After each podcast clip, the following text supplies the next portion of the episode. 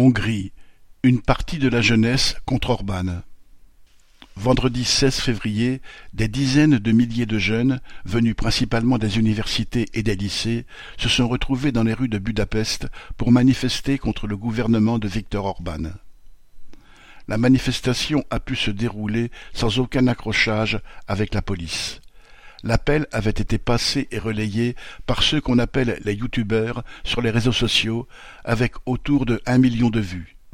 Aucun parti politique n'y était officiellement impliqué.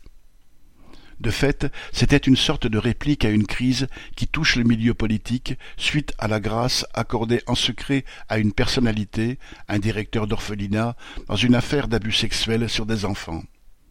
L'affaire a pris un tel retentissement qu'elle a entraîné la démission de la présidente du pays, Katalin Novak, une conservatrice proche d'Orban, et de la ministre de la Justice, Judith Varga, qui devait être la tête de liste du parti gouvernemental, le Fidesz, aux prochaines élections européennes. Le tout s'accompagne de remous importants au sein du Fidesz, le parti d'Orban, dans un climat de règlement de compte. En tous les cas, cette affaire et ses péripéties ont été très largement reprises et commentées, y compris par la télévision. Et la crédibilité du gouvernement a été atteinte, lui qui affirmait son autorité dans tous les domaines et ses principes de rigueur, en particulier de la rigueur morale.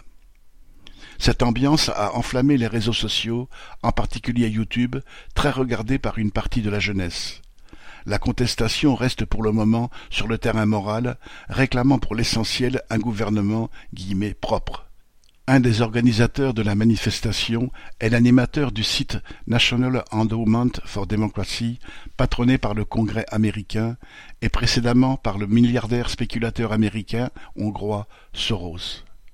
Il a demandé aux participants de sortir de leur apathie politique. Mais il reste à savoir pourquoi faire. On ne peut certes jamais dire d'avance à partir de quel fait un gouvernement autoritaire comme celui d'Orban peut être ébranlé. Une partie de la jeunesse a saisi cette occasion de manifester son opposition. Mais aujourd'hui les milieux populaires, les travailleurs, se trouvent face au problème de leur appauvrissement continu, face à la santé insolente des grands groupes capitalistes étrangers et hongrois, et qui ont été servis par tous les gouvernements, celui d'Orban comme ceux qui l'ont précédé. Paul Sorel